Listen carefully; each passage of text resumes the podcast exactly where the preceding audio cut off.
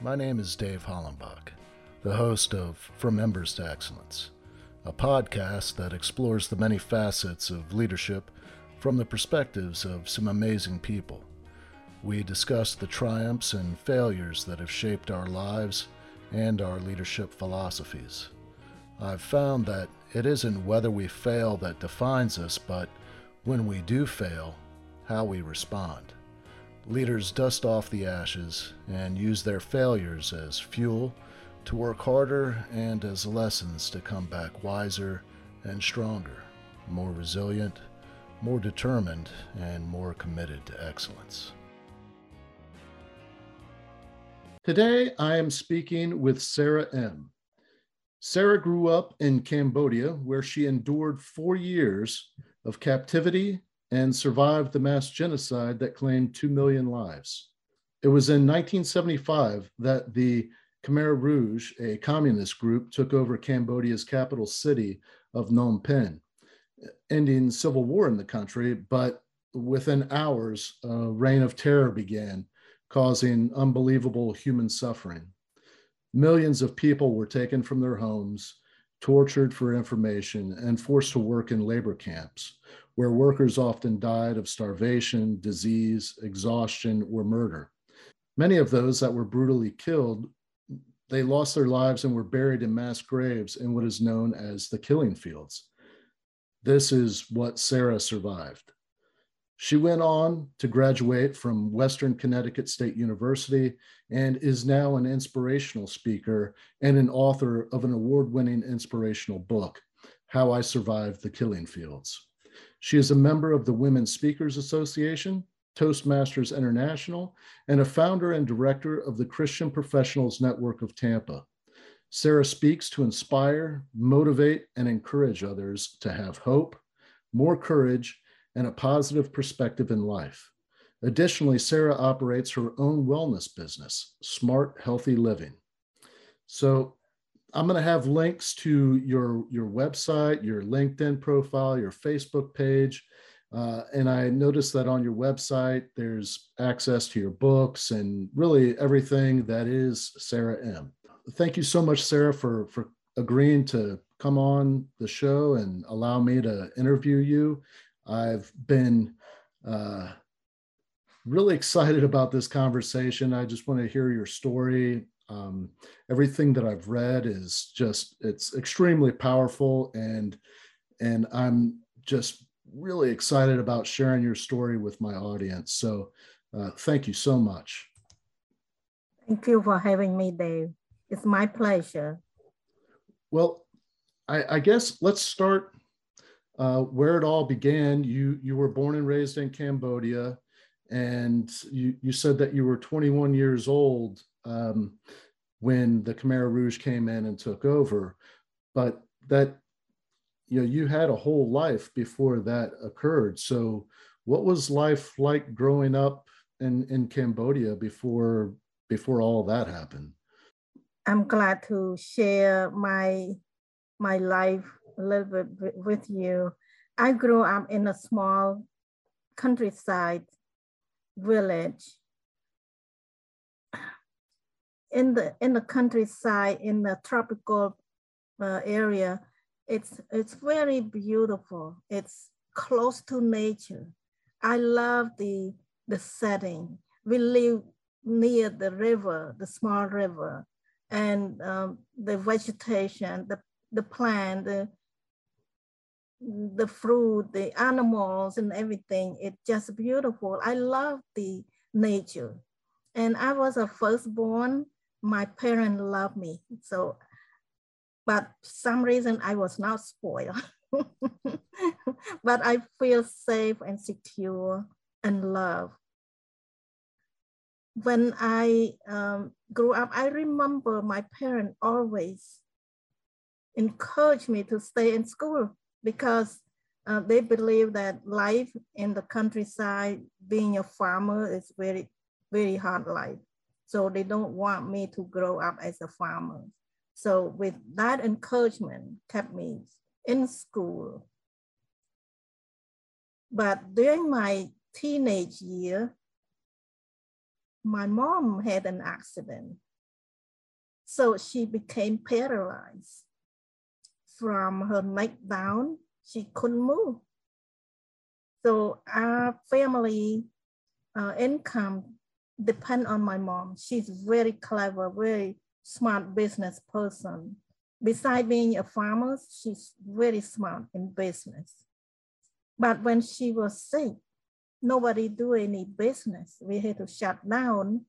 And in Cambodia, there is no welfare, no social security or anything to help people. We had to depend on our own. When things bad happen, we struggle. So my family struggled through those times. But when when I took care of my mom, and she lay flat on her back for four years, I built that strong love relationship with her because I love my mom. I would do anything to help her to get back up. And I'm not serving her with grumble attitude. No, I love her. I will do everything that need to.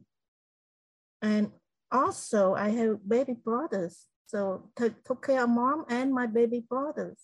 So this just gave me so give the opportunity for me to love my family, to take care of them, and just just um, heartbreaking when our financial the situation went downhill. We suffered together, we struggled, but we managed. And finally, after four years, my mom feel a little better and gradually she was able to move and she was able to stand up and then finally she was walking again. And it's just a miracle. Nobody ever expect that. But, but with her determination, she get well again and she was able to go back to the marketplace and make a living and save enough money to send me to college. And your your father um, was was he around during this time? Mm-hmm. And yes, he yes. he continued the farming. Yes, he continued farming until uh, when my mom, just before my mom uh, became sick, they gave up farming. They decided to go to the city, uh, another city, um, far away, and start a small grocery business It's a small shop. So they they are not a farmer at that time. When my mom had an accident, it was during the business time. How, how old were you when your mother got ill? I was about 13, 14, something like that. And and so after about four years, she started to recover and and I guess she was mobile at the time when the Khmer Rouge came in. Yeah, she was um, mobile, but her she never recovered fully 100%. She was frail, but she did her best to raise enough money to pay for school and everything for me. But when the Khmer uh, when I went to college, the college was about 350 miles away from home, quite far. And uh, I flew there. When the Khmer took over in 1975, in April, the middle of April, they shut down everything. They shut down the transportation, the communication line. There's no more post office. And at that time, there was no phone for us to call. And uh, I was miserably separated from my family. I was agonizing, screaming, I just want to go home, but there's no way I can ever go home. So um, they came in and they evacuate everybody from the city. So nobody ever be able to stay at home living in the city again. So the city become like a ghost town. Nobody live in. where did you go uh, when you were evacuated from the city? They just push us to go away from the city. So there are many streets going out of the city. And I've just followed the crowd and we went finally after a long, long walk, many weeks, um, I end up in the village. The village that was already set up by the Khmer Rouge. They already trained people. So um, we came in as their guests, but immediately they sent us to work in the rice field. So the, the people in the village, they already expect, expect a big crowd of people to come and they know how to handle it. Right away, I was sent to work in the field and I didn't know how to do it. And I was fearful for my life because they may, they may punish people that don't know how to do anything. But thank goodness, they was, they want to spread the people out to other part of the country that don't have enough people. So they make announcement that if, you if anybody want to move to Battambang, uh, please sign up. So Battambang is the city where I live, where my family lives. When I heard that word, I said, oh, it's me. I love to go. I sign up without knowing that it's just the buzzword. They did not take me to the city of Battambang. They, they took all the people that signed up to put in the like the middle of nowhere. It may be the edge of the province, but it's pretty close to the jungle. And it it was depressing. It was disappointing to say the least. So I realized that I had been cheated. Uh, and big disappointment. And then later on, not too much later, only a few weeks later, there was another announcement. So during this, the beginning of their, um, they took over, they tried to spread people to different places. So um, they make another announcement. They, they say they are looking for single men and women to get trained so that we might have a chance to go to the different village to, to help out other people. So when I heard that, I say, that's me, because I, I just want to keep moving. I'm, I'm hoping that my move will get me closer to my family. So I signed up again, but this time, big disappointment. I end up in a big camp 1,000 men and women, all single. Single, that means we are the strongest. And they put us to work the hardest.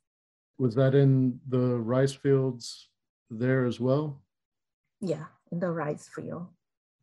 So Cambodia is very rich in rice before they took over. Rice field everywhere.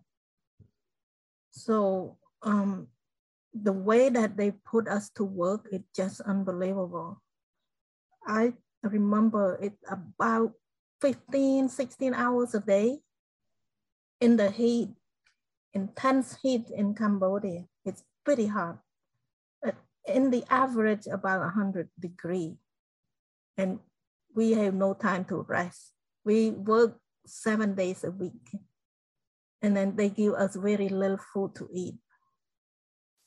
I remember I was so hungry and starved and exhausted. I'm so, so tired. I just want to rest a little bit, but I didn't have time to rest and did not have enough time to sleep.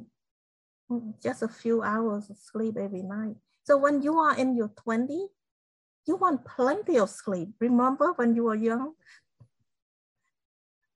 I, yeah. I remember that. I want so much to sleep, but I couldn't. So eventually, shortly after I end up in this big camp, I contracted several diseases. That disease is very deadly. other people had that disease also. Some disease like malaria, typhoid, high fever. And then my whole body was swelling, puffed up all over. And that swelling, it become, I, I emaciated. That swelling just shrink down. Every time I emaciate, I lost about 10, 15 pounds every time. So yeah, I puff up and emaciate, puff up and emaciate, back and forth, back and forth. And I eventually, I became like skeleton, the walking skeleton. It's, I lost all the all the weight that I could possibly lose. So um, they still want us to go to work, no matter how sick we were. If we don't go to work, we don't get food. And they accuse us of being lazy if we don't go to work. So I keep moving to work until one day I think, can't, I can't work anymore. I can't go. So when you reach that point, they don't want you to stay in the same camp with the working people. So they send the sick people like me to a different location. It's, they say it's the hospital. They say, okay, you are sick, you need to go to the hospital. When I get to the hospital, I realize it's not a hospital. There is no doctor, no nurse, no medication. It's just a place you, you stay away from the working people. And um, there are people what, who was there before me and they are dying. They are dying every day. When I saw that, I realized that this is not a place for me to stay. I need to do something. So I don't know what to do. And I realized that this is this is serious. I need to to to do something to save my life. Um, if I keep staying in this place, I will get more disease from other people. But I cannot go back to the working camp because I can't work. So I, for some reason, I thought about praying because that's the only thing I can do. I, I cannot go out to get something to help me feel better. Uh, there's nothing I can do. So I remember when I was young, my mom used to read the book. And in one book, it gave me an idea to know that there is God up there. And he's he's big, he's so powerful, and he's so kind. That's all I know. That's all I remember. And I know enough to pray to God. I cry out to that biggest God that I I dream of. I I imagine that this God is so powerful. So I pray to, to that God and uh, pray night after night. And then one one day when I woke up, I feel like, oh, I have a little bit energy. Maybe this is the day that I can run away from this place. So I did I sneak out, sneak out. And um, I, I barely can walk, but by the time I get to the other side where the working people stay, um, there's one kind lady, one kind uh, team leader. She saw me coming and she took me in her, her arm. She's, you know, she said, you can stay with me. Let me see if I can find something for you to do. But shortly after, she realized that I'm too sick. And um, she's, the next day, she said, I talked to the kitchen staff and, uh, and they can have you come and work in the kitchen. So that's like a, a honey to me, like a pleasing word that heal my soul. I said, wow, when everybody was starved to death, I have an opportunity to work in the kitchen. That means I have more access to food. That means I work in the shade, not in the intense heat 15, 16 hours. I work less hours. So my dream came through. My, my prayer was answered. God me give me that, that chance to rest, to restore my health. So little by little, I gradually start to feel better. And I recover my health. Not 100%, but at least can live a normal life for, for a while. So for several months, I worked in the kitchen. I feel much better. And when they saw me look better, feel better, they didn't let me stay there for, for long. They pulled me out. They pulled me out and throw me back into the harsh right field again. And there we go again. I endure four years in the harsh, starving, exhausting condition.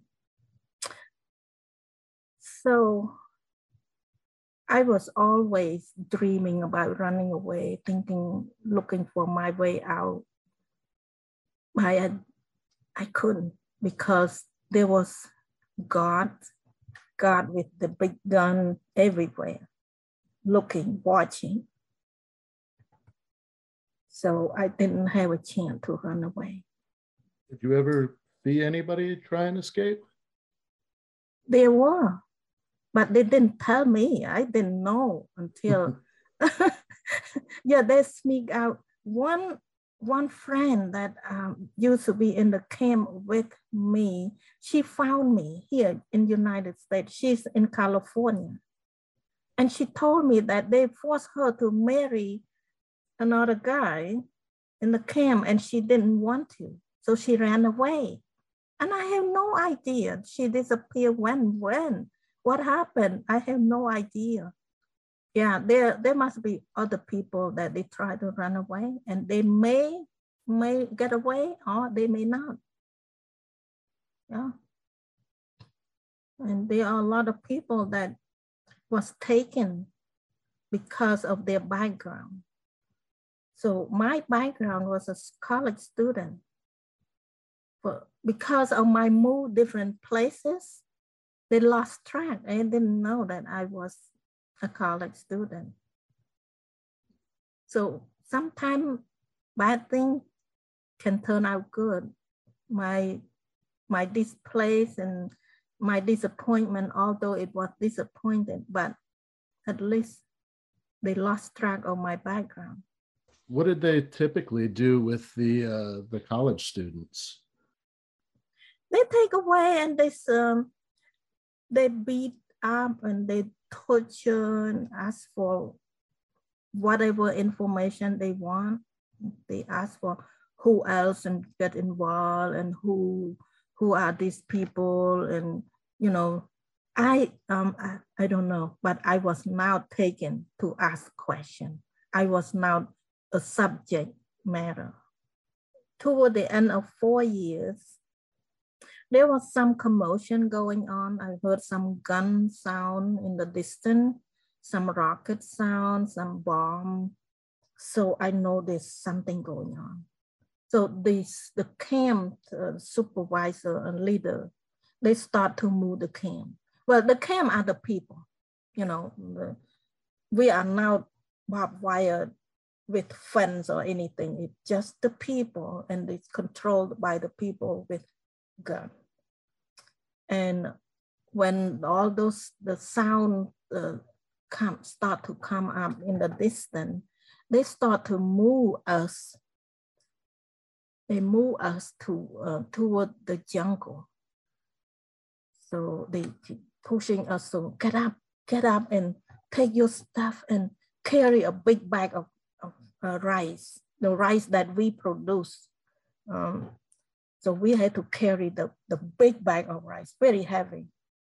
And uh, we keep moving closer to the jungle when I realized that we are moving to the jungle.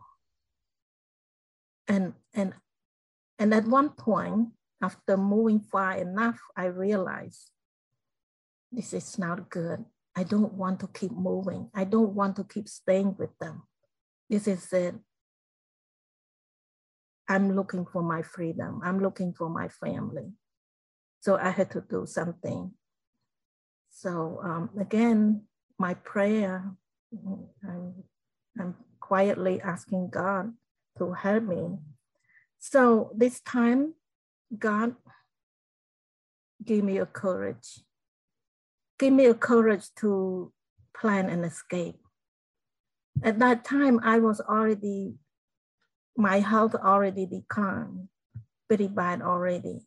So I need some support. So I, I gather three close friends and they're all women. And I asked them, would you go with me if we run away? And they say, yes, yes, they are willing to go with me. So we make plan to run away. We wait until nighttime. We don't know, we don't know the direction because the jungle is quite difficult to tell where what direction, but we try to track track down where we came from. So we just want to back out. So that's what we are trying to do. So at the middle of the night, when the night is so dark, well, the night is dark because it's the jungle. There is no light anywhere. So we know where the gods are sitting and we just carefully, carefully step, step away from that place. And we hold hand and we run away. We were walking very fast and and by the time the morning come, we realized that we are far away from them. We made it. We made it out. So it was one of the scariest event that I ever experienced because we know if they ever found us, we never stay alive. It will be right, they, they will kill us right there. But God was so good. He directed our step and we did not get lost in the jungle going round and around and we, we, we made it out. So um, I'm so grateful. So we keep walking, walking away from the jungle, track, uh, track, track back uh, a step. And finally, we, when we saw some people, we asked for direction to go to my hometown. And it was a long walk. We stopped along the way and asking for the villagers to, uh, for food, for place to stay. We don't really care. We can sleep on the ground. Use, we used to it for the four, for the last four years. We can sleep anywhere, but sometimes we need help with the food, with you know, cooking the rice. So after a long, long walk, many weeks, finally got to my hometown. But I didn't find my home. My home was destroyed. I didn't find my family there. They now they are not there. So I have no idea. So finally I I trace back my memory and I remember my, my aunt used to be a, a nurse back before. So I, thought that, oh, she might still be alive. So maybe she worked in a hospital. So I went to the hospital. There's only one hospital in that one, that center. So I went to the hospital, I found my aunt. Yeah, she was there. And she told me where my family lived. And from there, I went and I found my family. I am beyond grateful that my immediate family was still intact. Because we didn't lose anyone. But my aunt, the one that worked at the hospital, she lost two sons and, and one daughter. My other aunt lost one son and her husband. Oh, my aunt that worked at the hospital, she also lost her husband. So most of the male, adult male, didn't make it because of the harsh working condition and the lack of food, the starvation just killed them. And also they sneaky, they, they search that if you are belong to this group, if you have been in a, mem- a member of this association, if you work for the government and all that, that they will take them away and kill them. So uh, I lost a lot of cousins and uncles. And my husband, where, uh, who I married, uh, currently married to, he lost everybody in his family, including his parents, his sisters, his brother, nieces, and nephew. So my husband is uh, alive because he was not in Cambodia at the time that the thing happened. He came to the United States for a special project and he didn't go back. So that's how he was able to survive. So that's that's my my journey to get out from captivity. How did you make it to Thailand? Yeah, after I enjoy my reunion with my mom, with my mom and my brother and my dad for about a year, my mom realized that, you know, the situation is still bad. It's not as bad as before, but we are dealing with uh, Vietnamese um, new uh, military, um, and we just cannot trust. We, we lost trust of the government since the communist Khmer took over. So we we don't believe that we can trust the new government. So my mom, in her case, to protect me as a young single woman, um, she said, you need to go. I said, mom, where? Where do you want me to go? I have been dreaming of this time that we need, I want to be reunited with the family. And she said, honey, this is not safe. There's no future for you here. Believe me, she was very frail. If she was strong, she would have come with me. But at that time, she could not travel. So she made arrangement with one of her cousins, and um, we made plan to go to the Thai border. My my the city that I live in, it's it's not too far from the Thai border. It, it's not too close either. So um, we hired a, a motorcycle um, carrier and they took us to go there. So when we get close enough to the border, the motorcycle cannot go anymore. So we have to walk. So um, we wait until we find a group and other people that may want to go there. So we wait and then uh, we join the group that make plan to go there. So we did. We crossed the border. That's another dangerous trip because the border, there are mine, uh, landmines. Landmine. If we are not careful, we step on the landmine and we get killed.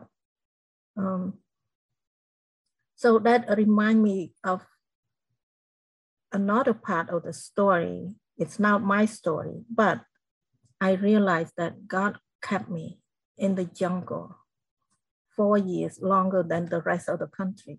The rest of the country had been liberated four months before I came out. Those people that have been liberated, they try to escape to Thailand at the very beginning. And thousands of them got killed because when they cross over to Thailand, the Thai government put all those Cambodian people, refugee, put them on the bus and then dump them at the area where it's heavily landmined. And thousands of people got blown away by landmine and killed. I escaped four months later after the whole country was liberated. So see, there is everything, everything that I did not know until when I look back, I say, there is a reason for everything. A reason why my mom was sick that I took care of her. That's the reason when I built such a strong love with her that helped me to stay alive during the difficult time, that I did not give up. And the reason that God protect me from escaping too early, I might end up blown away by the landmine. So, you know, I don't know how, how you believe, but that's how I believe that there is there is a reason for everything.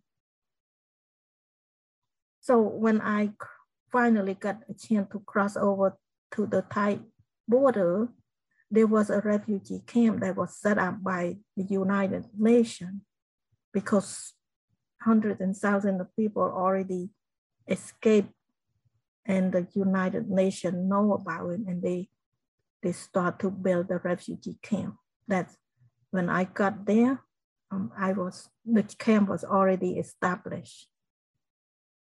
So my mom told me that her cousin um, came to United States in United States long time ago as a student. So you need to go look for him and he might be able to help you.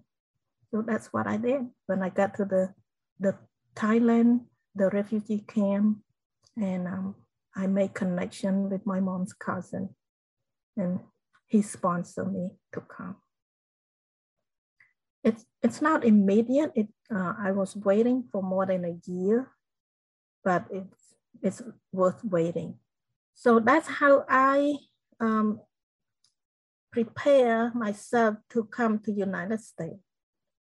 And uh, I, I finally got to come here in 1981, landed in Connecticut. Yeah, come from the tropical country, arrived in Connecticut just before winter. Imagine that. I have no idea how to dress up for the winter.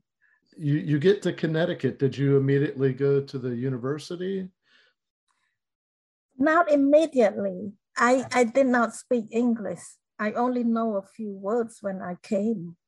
So I had to find a school to study English.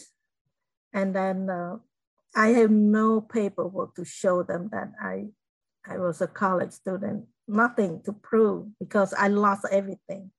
So I had to prove myself all over again. So after I learned English, I had to go to take GED class and uh, take the exam.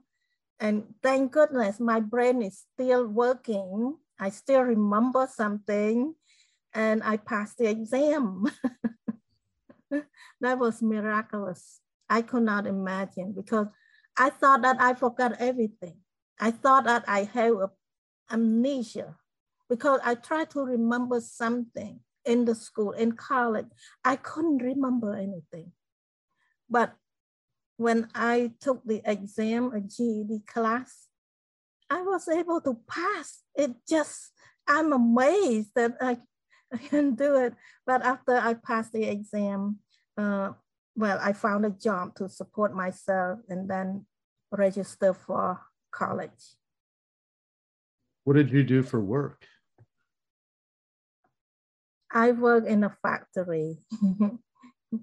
yeah, but something so that I can earn an income to live and to pay for school.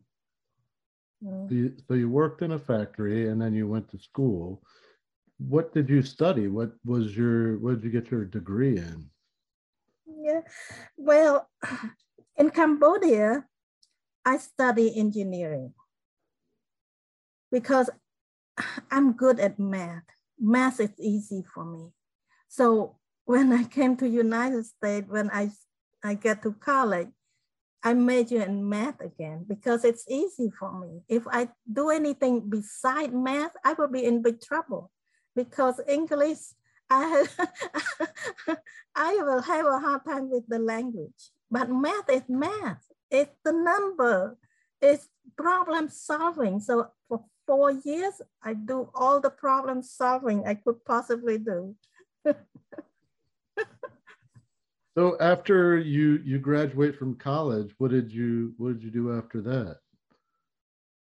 I landed a job in a corporation in Hartford, Connecticut, and um, it was it was a very good job, a salary job. I enjoy that work. I, I love it. But and then I got married my husband was in Texas and I was in Connecticut. So I had to move in with him. So I had to quit my job and move to Texas. Now, do you have children of your own? I don't have any children of my own, but I have two stepsons. Okay. My my husband was the widow when I married him, and he already have two sons. So, and what inspired you to, to write your book? Well, it's a step by step. After people get to know me, they ask me about my background and so on. So I start to tell them one by one a little bit piece and bit about my story, and everyone was inspired, and it's, they encouraged me to write a book. But it did not give a reason give me the reason to write a book because it, I just dismissed the idea because, you know, English is not my first language and I barely speak. I, I still spoke uh, broken English uh, um, for many years. And then, uh, and then at one point I met, well, I was speaking at a small group, sharing my story. And one lady, she was crying she's, she told me that she lost her child to suicidal. When I heard that, my heart was broken. And I realized my story probably can prevent more suicidal. Because if they learn about how hard life can be, they might they will think twice about taking their own life. I might be able to give them a different perspective on life. I might be able to encourage you to give them hope. So that's the reason I want to write. It's, uh, it's very difficult. I forgot almost everything. It's very hard for me to try to remember, to try to track back um, everything, but I did it. What for you was the darkest period of your time in, in Cambodia and, and what was what's the best memory that you have in, in those tough times? The darkest time is that I don't know anything about what happened to my family. I have no news, no connection. I was totally in the dark. That was hard. I've never been away from my family that long.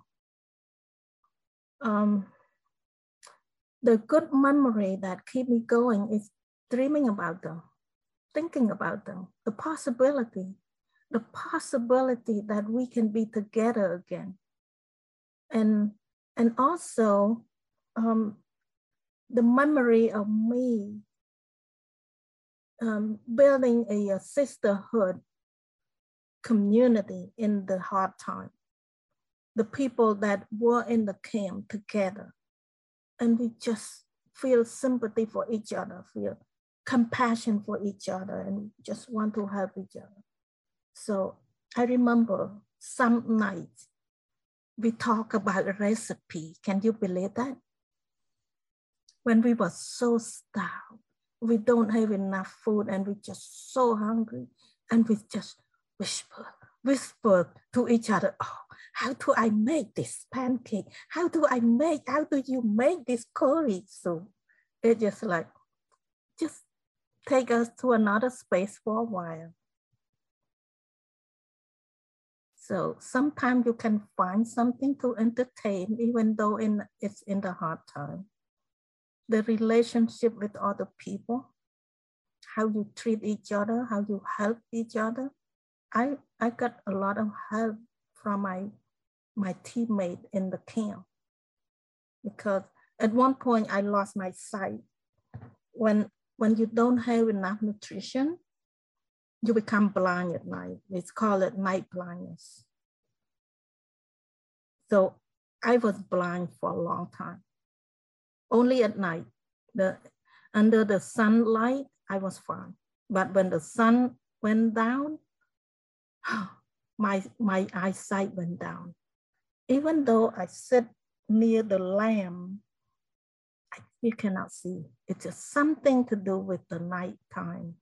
For those that may be struggling with their with their own you know, darkness um, that you know they they might feel like they don't have any hope what what message would you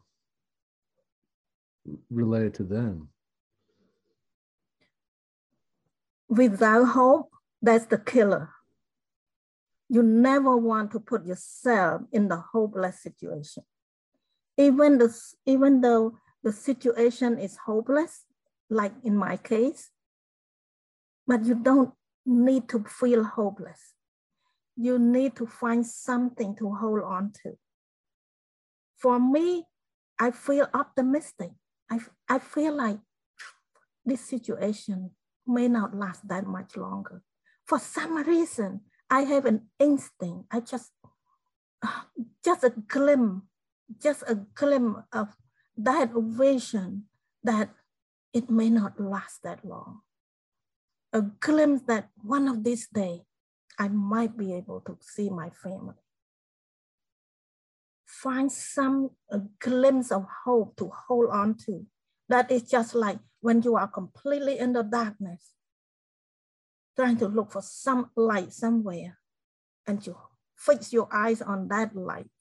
It will direct you to that light and you eventually will come out to that light. So for me, just fixing on my hope and my love for my family that gave me a lot of strength. Although I was in the brink of, of collapsing, I was about to suffocate myself because I was just extremely sick. Um, when I emaciate many times, I lost all the all the weight that I can possibly lose. I was extremely weak, exhausted. I was about to die. My friend told me, try not to take a nap and I was wondering why why do they want me now to take a nap? And later on, I realized many people that took a nap, they did not have enough strength to wake up. It just they are just too too sick, too exhausted. We we never want to put our mind, our heart, our soul in the desperate, hopeless situation you have to have a glimpse of hope somehow, somewhere. You have to find something to be grateful for. How could I be grateful in the forced labor camp? Well, I'm, I'm grateful that I have a sisterhood that support each other. I'm grateful that they did not take me away to beat me up and torture me for information. And I'm grateful that I have a family, a loving family that I'm dreaming about reuniting with them. You will have to find something that you are grateful for because that gratitude can change your perspective, can change your attitude to, to be hopeful again. Because when we are grateful, we cannot be sad at the same time. It's impossible. Try it. Try to be sad and then and, and then be grateful.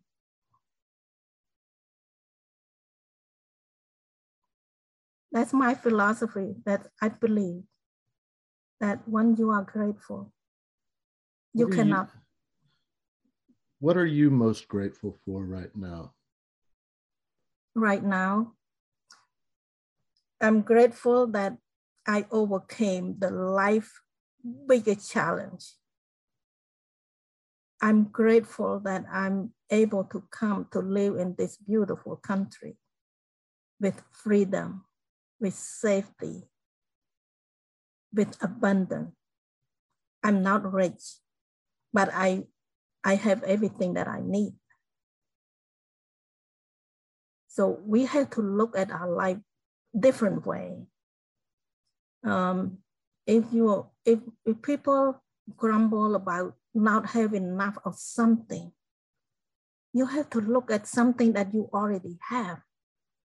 When when we focus on something that we have, we cannot be grumble. We cannot be sad. Focus focus on the already have. Like when you have a, a water a half full you look at the glass as half full not look at half empty.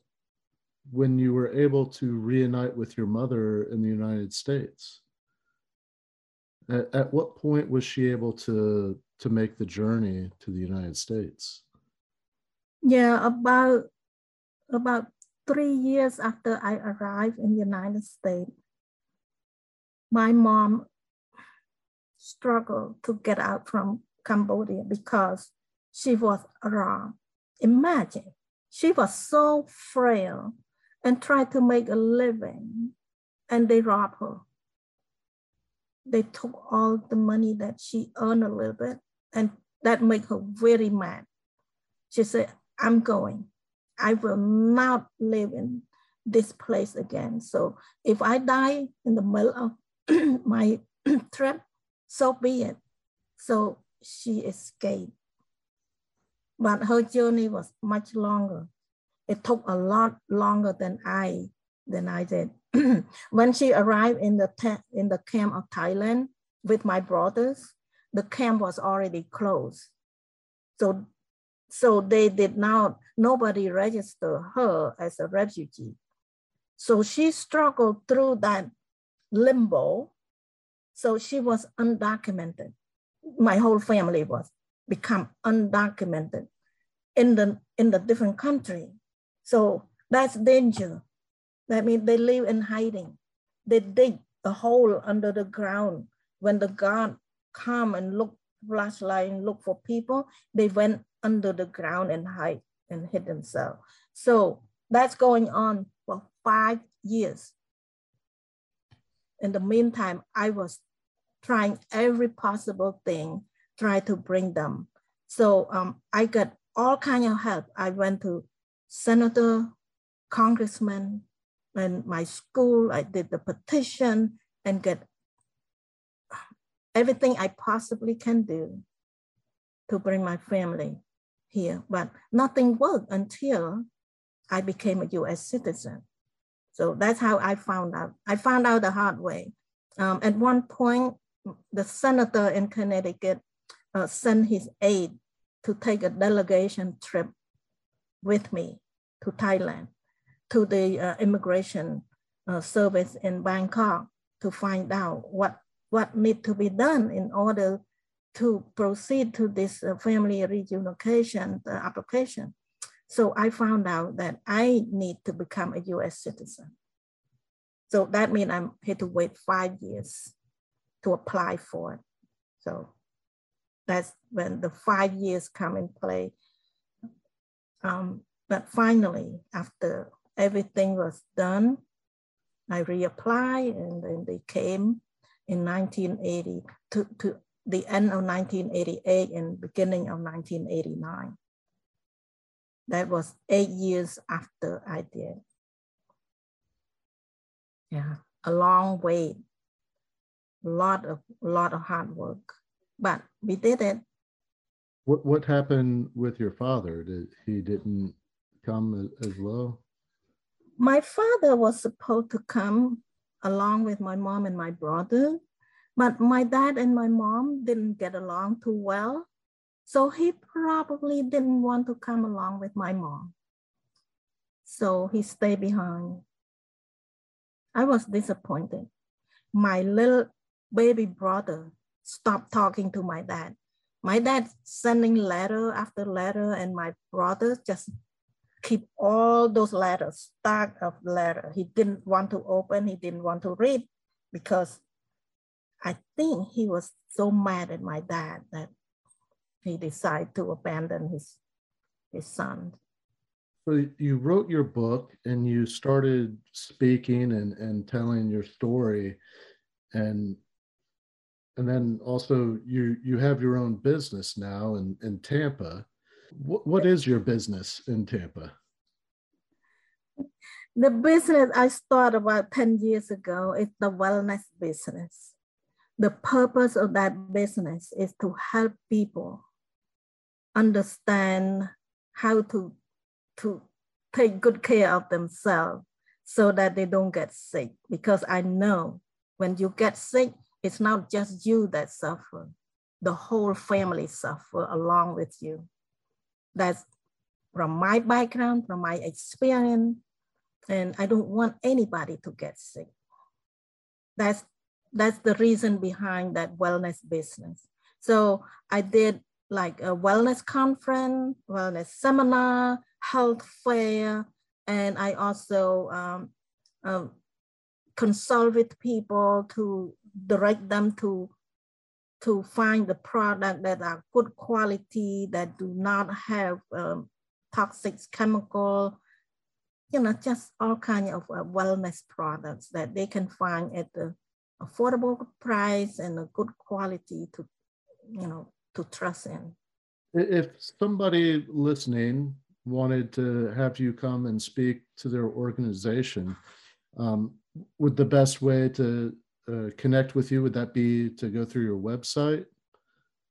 Yeah, the, the best way. And maybe the best way also they can connect with me on LinkedIn. Uh, my LinkedIn profile is um, pretty well laid out also. So between the LinkedIn and the website, they can find me. But I would say website is the most direct. They can find my, they can email me from there. They can find the books, my book in there. Um, I, I have two books listed on my website. One is how, how I survived the killing field. And the other one is the collaboration book that I co-author. It's called Holistic Approach. It's the wellness book. I get to write one big chapter about self-care. So um, yeah, I would say website, sarahm.com. That's the best connection. I will have uh, links to your your LinkedIn profile and your website in the show notes. So if anybody listening would like to connect with you or purchase your book or one of your books, um, or look at having you come speak to their group, uh, it'll be easy enough for them to get in contact with you. Sarah, thank you so much for for coming on and sharing your story with with the audience. I really appreciate it. It's my pleasure. Thank you for letting me share. Uh, thank you for having me. And uh, I hope the audience um, get enough information. If they still feel that they want to ask anything, feel free to reach out to me on my, my Facebook. I'm not Facebook, uh, on my, uh, my website. Oh, I did see that you had uh, a, uh, a, link to your Facebook, so I was going to put that in the show notes as well. Okay. Uh, right. Yeah. Well, thank you so much. Thank you, Dave. Nice to meet you. Likewise. Thank you for listening to this episode of From Embers to Excellence. Please like and subscribe to my YouTube channel. Follow me on your favorite podcast platform and visit hollenbachleadership.com for additional content. My goal is and always will be to add value to as many people as possible. So if I can be of any assistance to you or someone you know, please connect with me via email or on one of my social media accounts, linked on the homepage of my website. Remember, our failures don't define us unless we let them, and the only true measure of a leader is the success of their team.